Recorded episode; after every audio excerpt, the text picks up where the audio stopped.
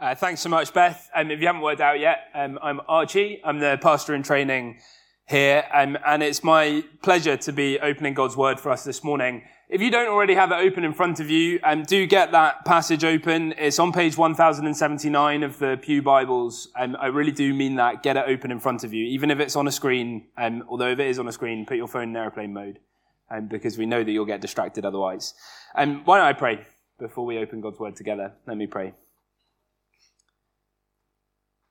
Heavenly Father, I pray that this morning you would be at work amongst us by your Holy Spirit, helping us to see a much bigger picture of who Jesus is and what he has done for us.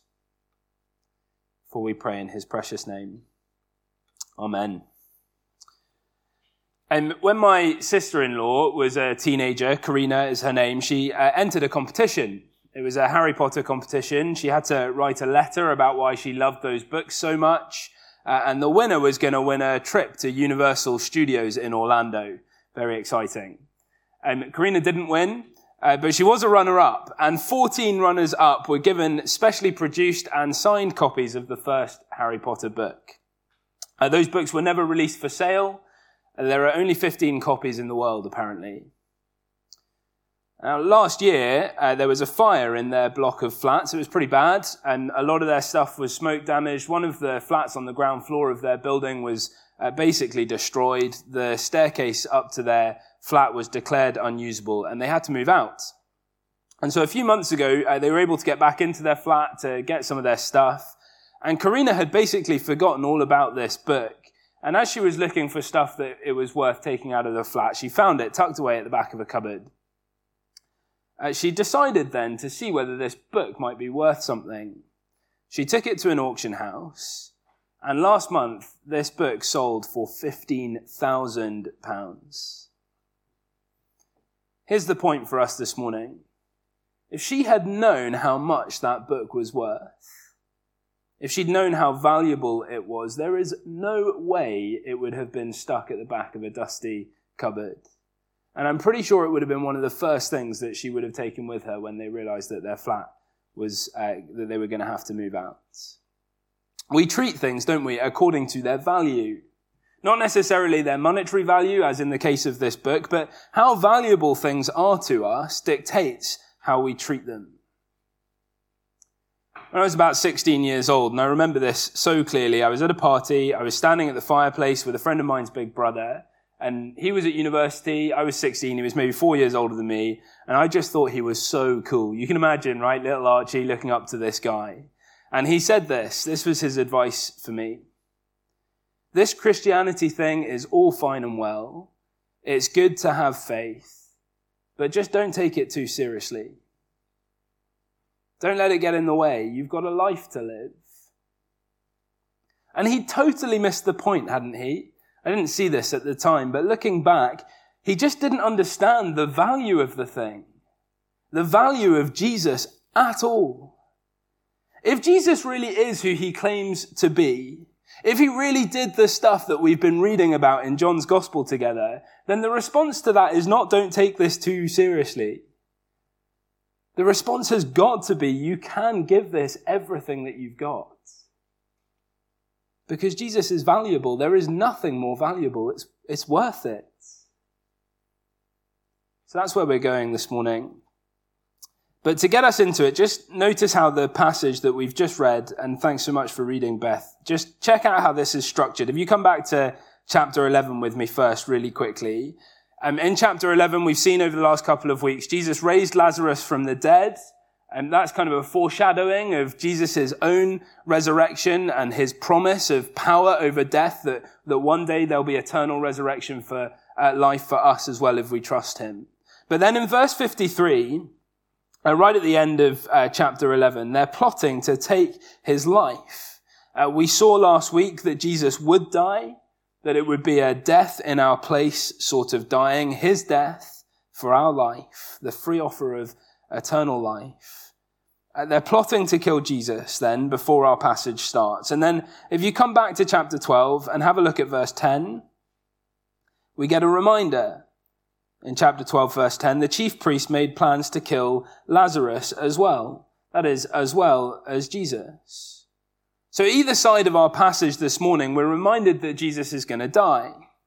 And then in verse 1, uh, verse 1 of chapter 12, as if, as if it was necessary, as if we'd forgotten what we read in chapter 11, this reminder, see in verse 1, Jesus in Beth- is in Bethany where, where Lazarus lives, whom Jesus raised from the dead. And we've literally just read that. Then again, look down in verse 9. A load of people have come to get a look at Jesus, but not only Jesus, Lazarus too. You know the guy, verse 9, whom he raised from the dead. The point that I think John is making this morning, this passage, is sandwiched between these reminders. Reminders that Jesus is on his way to die, a death in our place sort of death, but also reminders that he is powerful over death, that with him resurrection is possible. Why does John give us this structure? Well, chapter 11, verse 2, before the Lazarus thing, John tells us about Mary and he says that she was the one who anointed the Lord with ointment and wiped his feet with her hair. Now, obviously, as you read through John's gospel, that scene hasn't happened yet. And I think that John simply wants to put what is to come, Lazarus' resurrection and the promise of eternal life, in the context of what Mary is going to do. In other words, this whole section from the start of chapter 11 to the end of our passage is supposed to hang together. It comes as a package. And, and what we get in our passage this morning essentially is uh, responses. We get Mary's response to what Jesus has done, and, but we also get a response from another guy. Now, I don't know if you've ever met someone called Judas. Um, I've definitely never met someone with that name. I imagine it's one of the least popular names going today. We all know why. Uh, the name is basically synonymous with traitor, isn't it? Mary, on the other hand, is a name that apparently has been in the top 10 most popular names more times than any other. It's a super popular name. And that won't be a surprise. It's Mary and Judas responding in our passage this morning, responding to what Jesus has done. And John intentionally puts them together to contrast the positive response of Mary with Judas. Uh, before we get there, he sets the scene. Have a look at verse 2. Uh, they're in Bethany, Lazarus' hometown. And then in verse 2, here a dinner was given in Jesus' honor. Martha served while Lazarus was among those reclining at the table with him. So here's the setting. It's a dinner party, a kind of banquet, if you like, a celebration in honor of Jesus, a celebration in honor of what he's just done. Again, notice the reminder as if we needed it that Lazarus is very much alive. But check out what Mary does in verse 3. Mary took about half a litre of pure nard, an expensive perfume, and she poured it on Jesus' feet. I remember reading that as a teenager and just thinking, that is so weird. Like, what a weird thing to do.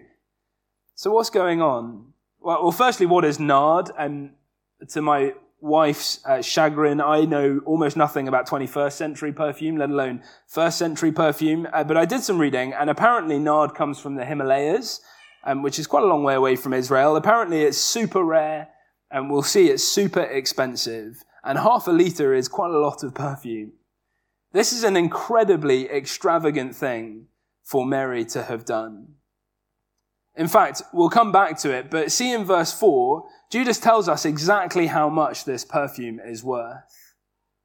You might have uh, 300 denarii in your um, translation. That's what's there in the Greek. Uh, your translators might have helpfully converted that to a year's wages. 300 denarii was uh, more or less equivalent to the average year's salary. Just to put that into perspective, the average salary in Edinburgh today is about £36,000. Can you imagine taking that amount of money and just pouring it out? It's incredibly extravagant. Dib, I've forgotten to bring my clicker up. Do you mind just moving the slides along for me? I'll uh, give you a nod when to do so. And the next one, thanks. Um, and what, why does she pour it on Jesus' feet? Well, feet washing was a pretty normal cultural thing to do. You can imagine dusty roads and sandals. There was uh, always foot washing going on in the ancient world, and, and especially at the start of a dinner party.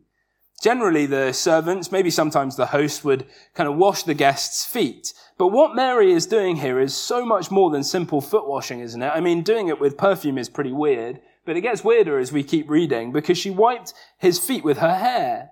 That's such a weird thing to do. And I, think it's actually weirder than I thought because culturally, the hair uh, in ancient Israel, it was like the crowning glory of a woman's femininity. I mean, I know that some women today love their hair, but it's lost its symbolic freight, I think. Jewish women would always wear uh, their hair up because otherwise it, it was kind of like to show their modesty. And so to let it down like this and wipe Jesus' feet is a really strange thing to do.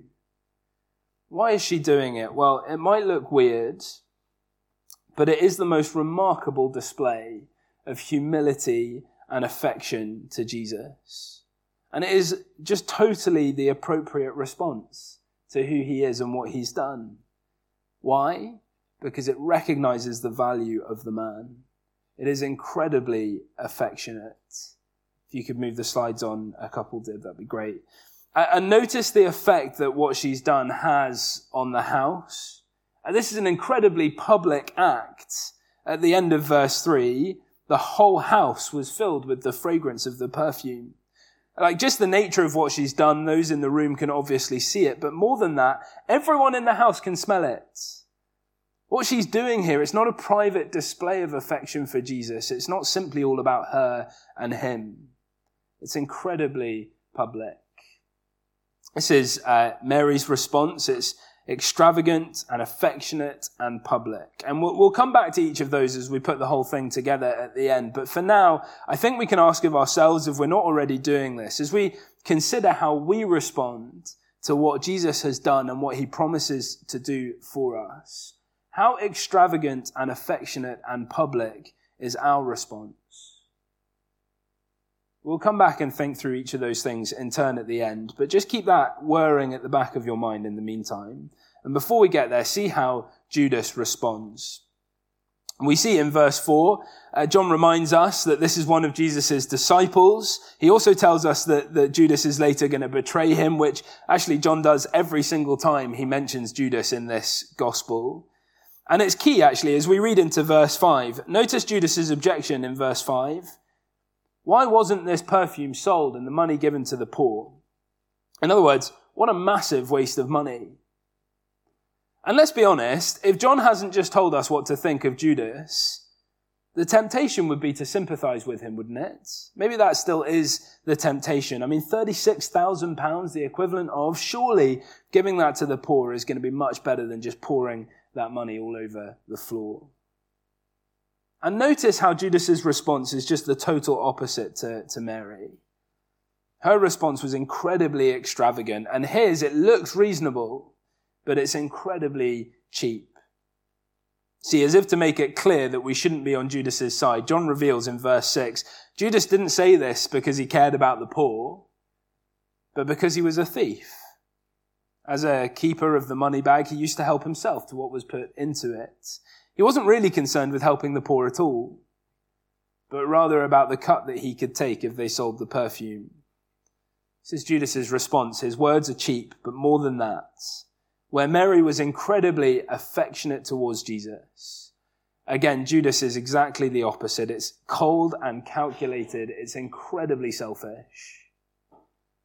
And of course, where Mary's extravagant devotion was public, Judas's cheap selfishness was a sly private affair, helping himself to the money bag while no one was looking. It's, it's private.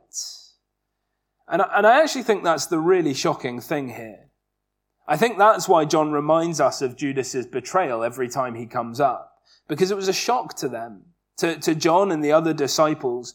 I mean, this is the money bag guy. He'd been trusted by Jesus. In fact, he looked like a devoted follower of Jesus until he didn't. But all along, he was serving himself and not Jesus. And it is true today that it is absolutely possible to look like the most devoted Christian, to be serving in whatever way at church, whether that's welcome and tea and coffee, or teaching at kids' church, or leading services and preaching, to look the devoted Christian maybe to be busy trying to serve the poor and alleviate poverty, chasing social justice, being the kind neighbor. Notice all really good things to do. It's possible to do all of that and yet to fail to respond rightly to what Jesus has done in your heart, to fail to respond rightly to what he has promised to do. I don't know where your heart is at with this as I speak. Uh, maybe just a chance for some introspection, for, I guess, a personal spiritual MOT.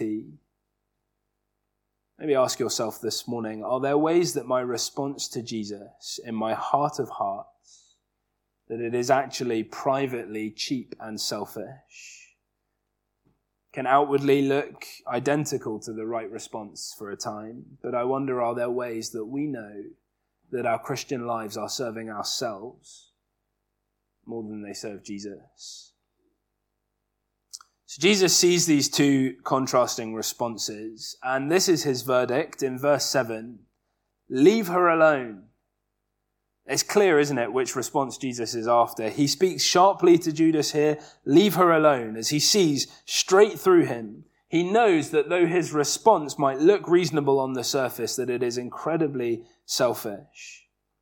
And as we keep reading, we get this slightly strange phrase. Uh, it was intended that she should save this perfume for the day of my burial. Now, when John tells us that it was intended, he's saying God intended this. Now, of course, uh, this isn't the day of Jesus' burial yet. We're getting there, but we're not there yet. And this kind, but this kind of anointing with perfume was something that the culture did to a dead body. As we've seen, this section of John's gospel is definitely making us think about that coming day, about Jesus' death. And so what we're being told here is that God intended that Mary would perform this act of service at this time to help build that picture to continue to point to what was to come. And so Jesus' verdict is clear. Mary's done the appropriate thing, even if she didn't necessarily understand what she was doing. Her, her extravagant, affectionate public response, it was the right thing to do, but she didn't necessarily understand the full weight of what she was doing. Something more seems to have been going on. I don't think she realized that it pointed to the day of his burial. And you know, I think very often we might miss the impact and significance of our response to Jesus. In our hearts, when we serve Him rather than ourselves, the impact and significance of what we do and what we say, as God takes that for His purposes, when we sing together and you give it everything and you dare to express yourself, I don't know if you realize the encouragement that you give to those around you as you respond in that way. When you go towards that visitor and speak a word of welcome or simply just make a cup of tea or serve on tech or sound or crash or whatever else it is, as we do that, if we're serving Jesus in our heart of hearts, the impact and significance of what we're doing, we might not realize it, but it might just have echoes in eternity. At this, at this stage, I realize you might have got this far and, and maybe you're still with Judas. Like, if not actually, then at least in theory, this is a massive waste of money. And it might have been much better to have used that money to serve the poor. Well, Jesus continues to explain his verdict. See what he says. You will always have the poor among you, but you will not always have me. I think this verse, uh, this bit here contains the key challenge of this chapter. At least this is the thing that I've found most deeply challenging. Jesus is not saying here, let me make this clear, that they should not be concerned with the poor. In fact, Jesus is quoting from Deuteronomy chapter 15 there, and when he, uh, when he says that uh, you will always have the poor among you, that's not to say, and so there's no point in giving to the poor. In fact, in Deuteron- Deuteronomy chapter 15, the meaning is essentially the opposite of that. And so instead, what he is saying is that what he has come to do is just much bigger than that. His mission is the crucifixion. He's come to die in the place of his people so that they might be forgiven and live. And he's raised Lazarus from the dead because he's going to rise again himself so that his people might do the same to live forever, eternally resurrected. And this is challenging, but Jesus is saying that that is so much bigger than alleviating poverty. Do we believe that this morning? that doesn't mean that giving to the poor is a waste of time. It doesn't mean that social justice of any kind should just be shrugged aside. It definitely doesn't mean that we should just shut ourselves away and sing songs and pray in a sort of devoted huddle. Instead, what it means is that this greater purpose, the mission of Jesus, his crucifixion and resurrection, the promise of forgiveness and eternal life, bringing people into his kingdom, that this should inform and control and empower everything that we do. And you know, I don't think that that means we should be giving to the poor less. In fact, I'd imagine it means we'd be giving to the poor more, but with this sort of mission in mind as we do. That all of it would be shaped around an extravagant and affectionate and public response to Jesus. I, be- I began by telling you about a, a friend's big brother. and he told me that it was a good idea to be a Christian, but warned me not to take it too seriously, not to let it get in the way of living my life. And he could not have been more wrong. Now, this is not the first century. Jesus isn't here, at least he's not here bodily. We can't just pop to Harvey Nichols and buy their most expensive perfume and pour it all over his feet. But I asked earlier how we were doing on this, and I, I wonder what you thought. How extravagant and affectionate and public is our response? Well, let's just take each of those in turn. Firstly, how extravagant is our response as we respond to the gospel like this? At Mary's extravagant response, she's poured out a litre of perfume, a year's wages worth. That's £36,000. Remember, it looks like a massive waste. Judas thought it was a massive waste. Uh, here's what uh, Watchman Nee, the Chinese evangelist, said that he would have said to, to, to Judas. But if the Lord is worthy, how can it be a waste? It might be for us giving a certain portion of our earnings to the church or to the work of the gospel. It might be refusing a promotion at work because you know the demands that that will place on your time and you'd much rather sacrifice that for the sake of the gospel. It could be any number of things. I don't know if you've ever made a costly move like that. I bet if you, if you did, the people around you didn't understand what you were doing. Maybe your friends and family saying things like that is such a waste. Too extravagant, maybe. But if we really get the enormity of what Jesus has done here, then the extravagant response, extravagant giving, it's no longer really uncomfortable or sacrificial or really costly to us. If the gospel is true, then extravagance is really good. If the gospel is true, then a life devoted to Jesus is a life well lived. How extravagant is our response? How affectionate is our response? Mary's response, not only extravagant, but also affectionate to get down on her hands and knees and uh, let her hair down and wipe Jesus' feet, the intimacy and devotion of that act. And again, I want us to see that if the gospel is true, then not only is this the appropriate response, but it is so good to respond like this. To express our love and affection for the one who first loved us. Do you know, most churches across the world find our inability here to express our emotions really strange. And it's true that we can be very British. But loving Jesus, expressing our affection for him, it really is very good. Because what we're doing here is not just an intellectual exercise. I know it can feel like that in this sort of moment with our Bibles open and the guy at the front apparently explaining the text. But something much more is going on here. As we open God's word, as his spirit moves among us and he's, as he speaks to us, it's good to respond like this. It might not be uh, in our character to be overly expressive. I get that, that's fine. But I think we can often just use that as an excuse.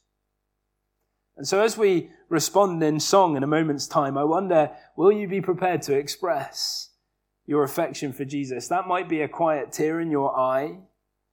It might be singing at the top of your lungs.